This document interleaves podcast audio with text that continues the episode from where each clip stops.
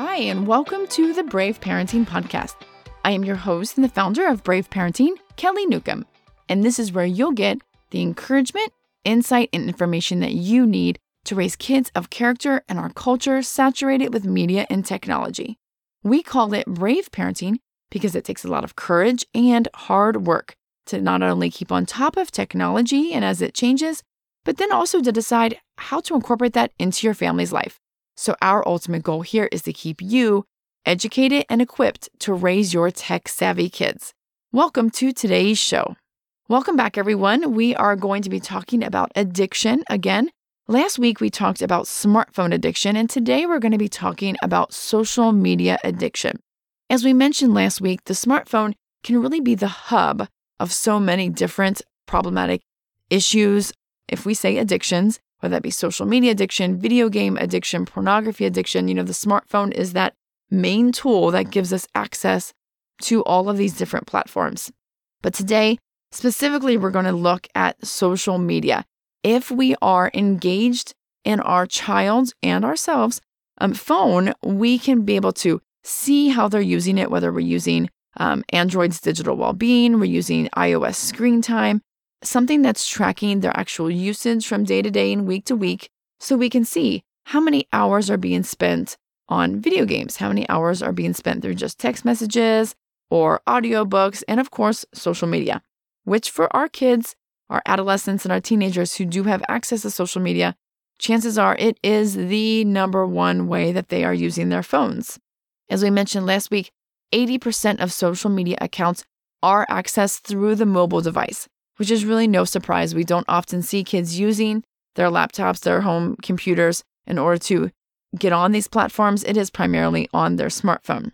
Now, we know that social media in its of itself is not necessarily bad. It may have some negative aspects, but there's a lot of positive ways to use social media as well. You can engage with businesses, you can meet new people, it's a very common place to, to gather a group or to learn about a certain topic. And these are all positive ways, but we have to recognize how adolescents and teens are using their phone to decide whether or not it's truly a problem. And the reason why it's concerning us and why we have to talk about it is because we're in a world where there's Wi Fi and data plans, and so they can be connected 24 7. And not only that, you know, they have their personal device and very often, as you probably know as a parent, their screen brightness is turned all the way down so no one else can see what they're doing. Or maybe they've got like a privacy screen to where it's black, you can only see the screen straight on. They alone want to know what, you know, want to kind of be in on what's going on on that screen. Even though they may be posting something on social media that's public to the world, there is this privacy aspect. You never want someone sort of overlooking your shoulder and seeing what you're doing on your phone. And so you have this time alone. It's connected 24 7. You know, kids hold their phone, they're in their pockets, in their hands, it's always on them. And you have these global connections. Social media is all over the world. It's not just, you know, your community, your state. It's not just in America, it's all over. And so these global connections can sometimes be positive, but they could also be dangerous. They could be negative. They could be definitely influencing your child into um, different beliefs or different habits or different behaviors, that could be a concerning part. We do believe here at Brave Parenting that social media at the right age can be a piece of the puzzle of our child's well balanced life. So we have this piece that is social media. I also would include in that screen entertainment and video games. That's one piece of our child's puzzle. But there's three other pieces. And that is one of that piece is physical activity and non screen hobbies. It's really important that our kids are still getting out and engaging in sport or taking walks or doing something that's physically active. Also, doing hobbies that does not involve the screen. Video games can't be the only hobby, or social media can't be the only hobby. This is kind of why I actually like TikTok a little bit because at least they're doing a little physical activity, a little dancing, right, while they're doing social media. Relationships is another piece of that puzzle. That's really important. And oftentimes, a lot of kids feel like they're accomplishing that through social media. When we say relationships, we mean deep relationships, and that means face to face or voice to voice. I know with the pandemic, we may not have been able to be face to face, but you can use technology, obviously, such as FaceTime and Zoom, to accomplish that. But that relationship That is really crucial and something that we sort of can just convince ourselves is occurring on social media platforms. But here in this aspect, it really is that deep relationship that occurs face to face. And it's not just their friends and peers, it's also in your home. It's stepping away from the phone long enough to engage with mom and dad or engage with siblings. You know, whether you are playing a game together, you're just sitting around and eating dinner uh, together every night, that is huge.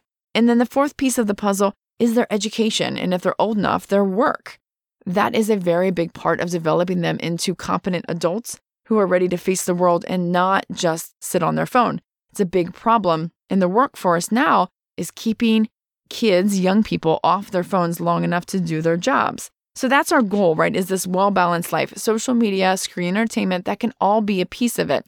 But when we talk about addiction or overusage, we definitely as parents have to look at our kids and apply boundaries so that that piece of that puzzle is not overtaking all of those others in their well balanced life.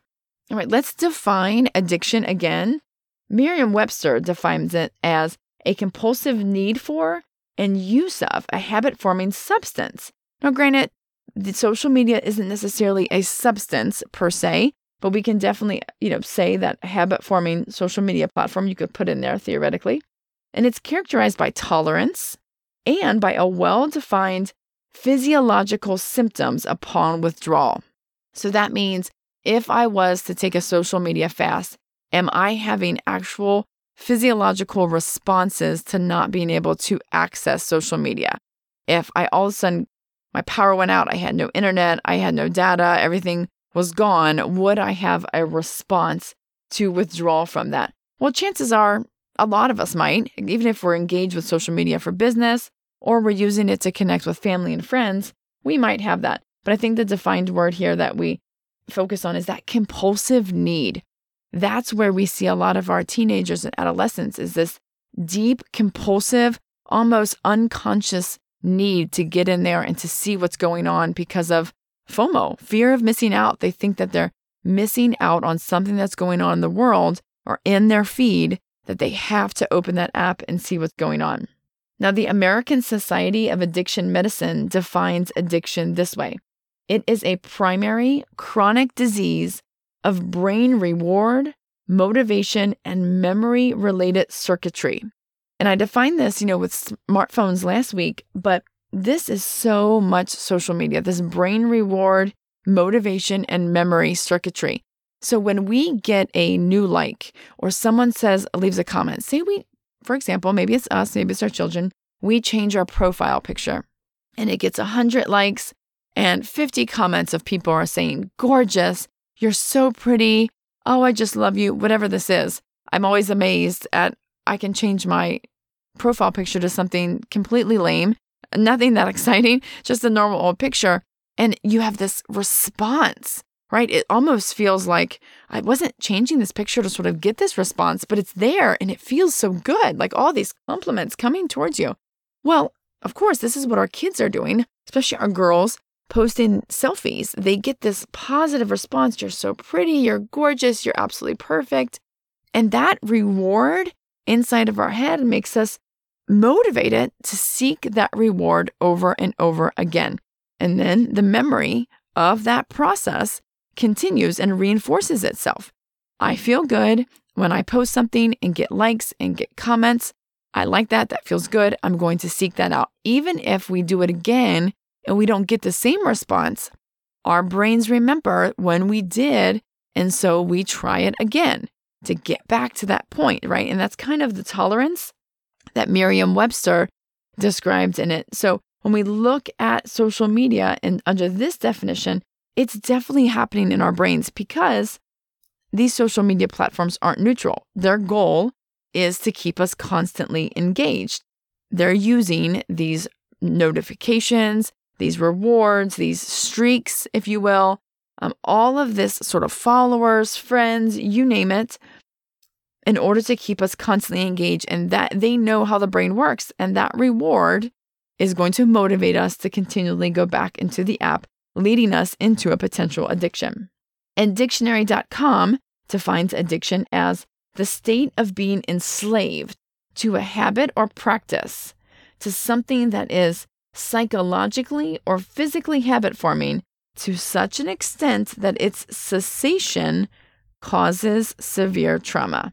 So it's kind of like that physiological symptoms upon withdrawal that we're actually seeing trauma. Like we feel traumatized if all of a sudden we were not able to use it anymore. But I really am intrigued by that word enslaved. We are literally enslaved to a habit or a practice. And I think that most of us as parents, if we watch our children who are using social media, not all of them, a lot of kids are not this way, but the majority, I would say, are, from what I hear from parents, are so enslaved to this app. Snapchat streaks alone, I think, are the most best example because they're they feel they have to maintain this streak. Even if they're going in and they're sending a picture of the ceiling in order to keep the streak, they're still doing it because they're enslaved to the habit. They have to do it. Otherwise, they feel like their world is going to fall apart, right? Severe trauma if they lose that streak after keeping it going for two years or however long it's been. So, again, we always have to look at it is it really addiction? Or are our kids really using it as a communication tool because that's just how everybody communicates? Or are they running a small little business? Or are they trying to be famous and trying to be an influencer? I mean, that those are some of the questions we have to be aware of as parents. So we have to kind of say, is this an addiction? Is this overusage? Maybe because of the pandemic, or maybe because it's summertime, or maybe because I've just been really lax on boundaries. Or is this problematic usage where it's getting more and more every month and there's lots of drama and bullying and all this stuff that's going on? I feel like my child's character is changing. Maybe it's not addiction yet, but it's definitely hitting that problem point. And that's where we want to be able to define that. I love this quote from the Center of Humane Use of Technology. They say, Unfortunately, what's best for capturing our attention isn't best for our well being. As I mentioned before, this technology is not neutral. Social media platforms have one goal, and that is maximum engagement. As long as they can keep you in the app, then they are achieving their goal because when you're there, they can collect data, they can put sponsored ads and advertisements in front of you that you're going to click on. They are analyzing everything about you. They know my friends, what I like, what I don't like, what I comment on, what videos I actually stop and watch, how long I watch them. They know my music choices. I mean, they just know so much about me. And they're constantly learning from that algorithm how long I scroll, what did I stop on, what did I, you know, spend the most time on. And they're changing the algorithm on a constant basis to keep me engaged.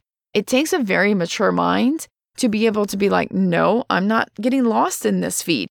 Even though it's intriguing, even though it feels good, I don't need this right now. I still have A, B, and C responsibility that I have to achieve or accomplish for the day. And I'm not going to let this feed sort of override my brain. And a lot of times that's what's happening. When we talk about that chronic disease of brain reward, motivation, and memory, it is absolutely this. It is, I think, can be classified as a disease, although it's not necessarily classified as that yet, um, especially in our young people, because this is what they're growing up on. And these likes, these follows, the desire and passion to go viral is almost overtaking their minds that they truly have this partial attention to regular life. And then social media is this whole other world that they live in. And there's multiple layers of rewards, which you can really even consider these rewards sort of manipulation, but let's call them rewards. right? So you have news. Of course, for some people, the news is their thing, it is their source of entertainment. But there's news on social media platforms, but there's also what's going on with your friends and how that birthday party was for their two year old. And then there's the likes and the comments. You go to Snapchat and you see the streaks and the trophies and the score, the notifications. Apps such as YouTube and Netflix have autoplay. The video games have the wins and the loot boxes. All of these different layers of rewards are all to trick our brain to say, I need to be in this app. I need to be on this platform. And that is really where our addiction, our compulsive use, our problematic use is really stemming from. So, what are some symptoms of social media addiction, or I mean, you can kind of classify it as an internet addiction disorder. But what we see is there's depression, dishonesty, guilt, anxiety, an inability to prioritize and to keep schedules, isolation. You lose the sense of time. You're often avoiding work and responsibilities, boredom with daily tasks. So, those are some of the things that we may see. Does that necessarily mean that our child is addicted to social media? Maybe not. Maybe this is just a symptom, but that's definitely something for us as parents to say, hmm, hold on, maybe we need to draw some boundaries. We can also see some physical symptoms, right? Neck ache. A lot of times, you know, our kids are just necks bent. That is an actual diagnosable, you know, text neck, as they call it. Backaches, carpal tunnel, headaches, insomnia. I've said it before and I'll say it again. I'll say it every single podcast if I have to. The best thing you can do for your kids is to take their phone up at night and do not allow them to sleep with it in their room. They need quality, uninterrupted sleep without a smartphone's distraction, especially social media distraction. So, insomnia, um, poor nutrition, you can get so lost in a social media um, scroll or feed that you just forget to eat. Poor hygiene, right? You're scrolling, you forget to, you know, get up and maybe take a shower or even brush your teeth. Dry eyes, weight gain, or even weight loss, depending on how it's being used. You know, the diagnostic criteria, what's funny is, again, there's no specific social media disor- diagnosis of addiction. There is um, sort of this internet addiction disorder. But what they have found is that in this internet addiction disorder, there's 86% of the time, there's another like DSM 4 diagnosis, you know, whether that be depression, whether it be anxiety, what there's always something else there that may be driving them to social media. You know, when we look at social media, since it really, since the smartphone really took off 2010 to 2013, where all of a sudden teenagers were beginning to have the smartphone and using social media a lot, we've seen depression, anxiety, loneliness, right? We've seen it skyrocket. It suicides, attempted suicides, that's all increased. And right now it's only a corollary relationship. You know, we don't know what came first were kids already experiencing anxiety, depression, loneliness, and it drove them to spend more time on social media? Or did they spend this time on social media and it made them depressed, anxious, lonely, suicidal? So, right now, it's corollary that the social media is causing those sort of symptoms, but we have to recognize that it is a possibility for some people. Some of the diagnostic criteria, you know, would be obviously a preoccupation with the social media. Definitely if you're pursuing a lot of like maybe TikTok fame or trying to be an in- Instagram influencer, definitely a preoccupation is there. You may feel that with your kids. Needs more and more time to gain satisfaction. That's sort of along with any addiction. Um, unsuccessful attempts to stop. Maybe they say, Oh, I'm going to stop Instagram or I'm going to stop TikTok for a while, and then they can't um, restless, moody, irritable, depressed. Um, they're staying online. They're on the social media platform longer than they intend to. They're lying about their usage. They're coming up with excuses. This is similar to what any addiction may be. Again, you know your child. Is it overusage or is it really seriously problematic usage? The one thing that we also have to look at is some of those secondary problems with a social media overusage or problematic usage. And so, for example, one of them, like I talked about with TikTok, is fame. That is definitely a draw that kids today feel towards TikTok platform or any other platform, YouTube, that they can sort of gain this fame, maybe even fortune, but maybe they just want to have their 15 minutes or maybe longer and that can really change their character and behaviors dramatically. So, fame is one problem of a social media addiction. Voyeurism is definitely another. That's sort of the watching or stalking of other people. Of course, that can lead to a lot of insecurity, jealousy, coveting. You know, why doesn't my life look this way? They can begin to think that this is someone else's truly authentic life when often, you know, social media, it's so easy to paint the picture of the perfect life, even though that's not the reality at all. But again, because they're seeing such fabricated lives on social media, they actually begin to believe that is the authentic nature, even though it is not. And of course, information overload. Um, doom scrolling is the new term where you're just scrolling, scrolling, even though it's negative and even though you feel like, oh, this is making me feel terrible, you keep scrolling through negative news or negative posts.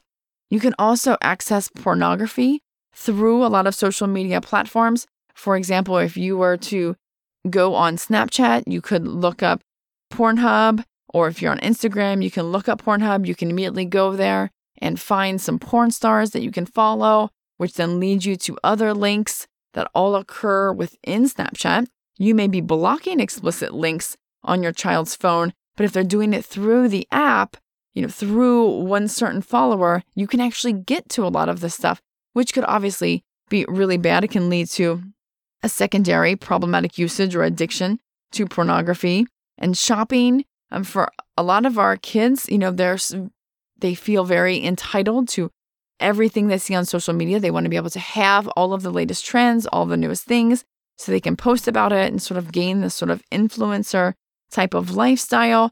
And so they can run themselves into debt. The ease of shopping um, online, Instagram has its own sort of shopping cart. If you see something in a post, you can click on it. If it's available to buy, you can buy it right then and there. So, a lot of uh, secondary dangers within these social media apps.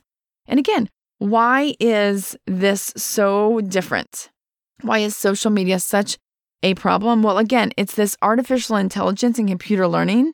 It's the 24 7 influence that if we were to allow our kids 24 7 access, then it's influencing them 24 7. Not to mention social control you know, whether or not you believe it or not. I mean, there's definitely talk about whether or not Facebook is changing, you know, the face of our democracy. Did Twitter or did Facebook, you know, shape the presidential election? Is it going to shape the next presidential election? Are they creating echo chambers so that only certain, you know, certain people are hearing certain type of thoughts and creating such divisiveness? Well, these are all questions, right, that even our government is asking of these big tech companies. And ultimately, what we also know is why it's different is because it's very personalized. My feed is very different than anyone else's feed because it's only a combination of my likes. And that personalization makes it very tempting and it feels so good to us.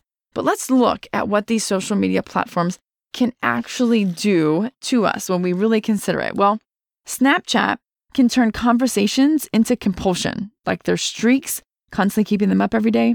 Instagram is taking picture perfect self promotion for fame. Everything is perfect on Instagram, right? Facebook is segregating us into these echo chambers. Twitter, breeding divisiveness. YouTube, autoplay, and algorithm ingenuity. I mean, it's so genius how they know what to play next.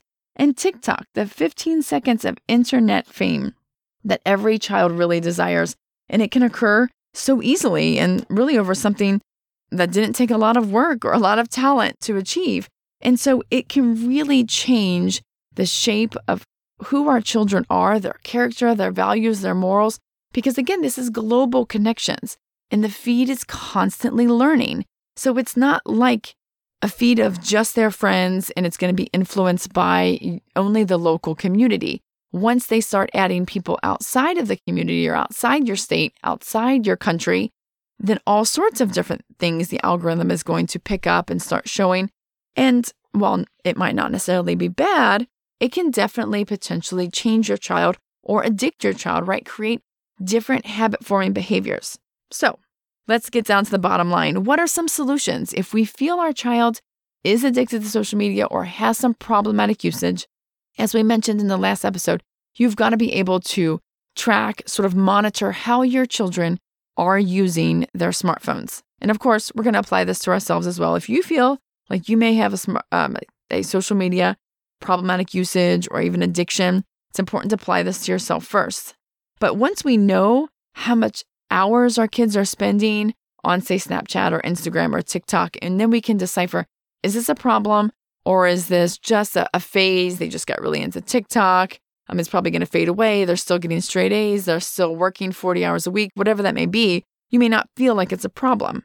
But if it is, what can you do? Number one, router level filtering. So that is at your actual router inside your home, you're going to control what in your home is going to be accessed. You can use that. You can use CleanBrowsing, um, which is a VPN sort of filter that's going to restrict certain things to come in through your home Wi Fi. Or you can use the device circle, which connects to your home router and then allows you to set filters and restrictions to all internet connected devices in your home. Number two, house rules for internet connected devices. You have to have some house rules that goes for um, everyone um, all around, and then of course certain age levels. And that may be only computers are only used, you know, at a kitchen table or in a public space of the home. And all phones have to be put up by 10 o'clock at night or given to mom and dad to keep in their room.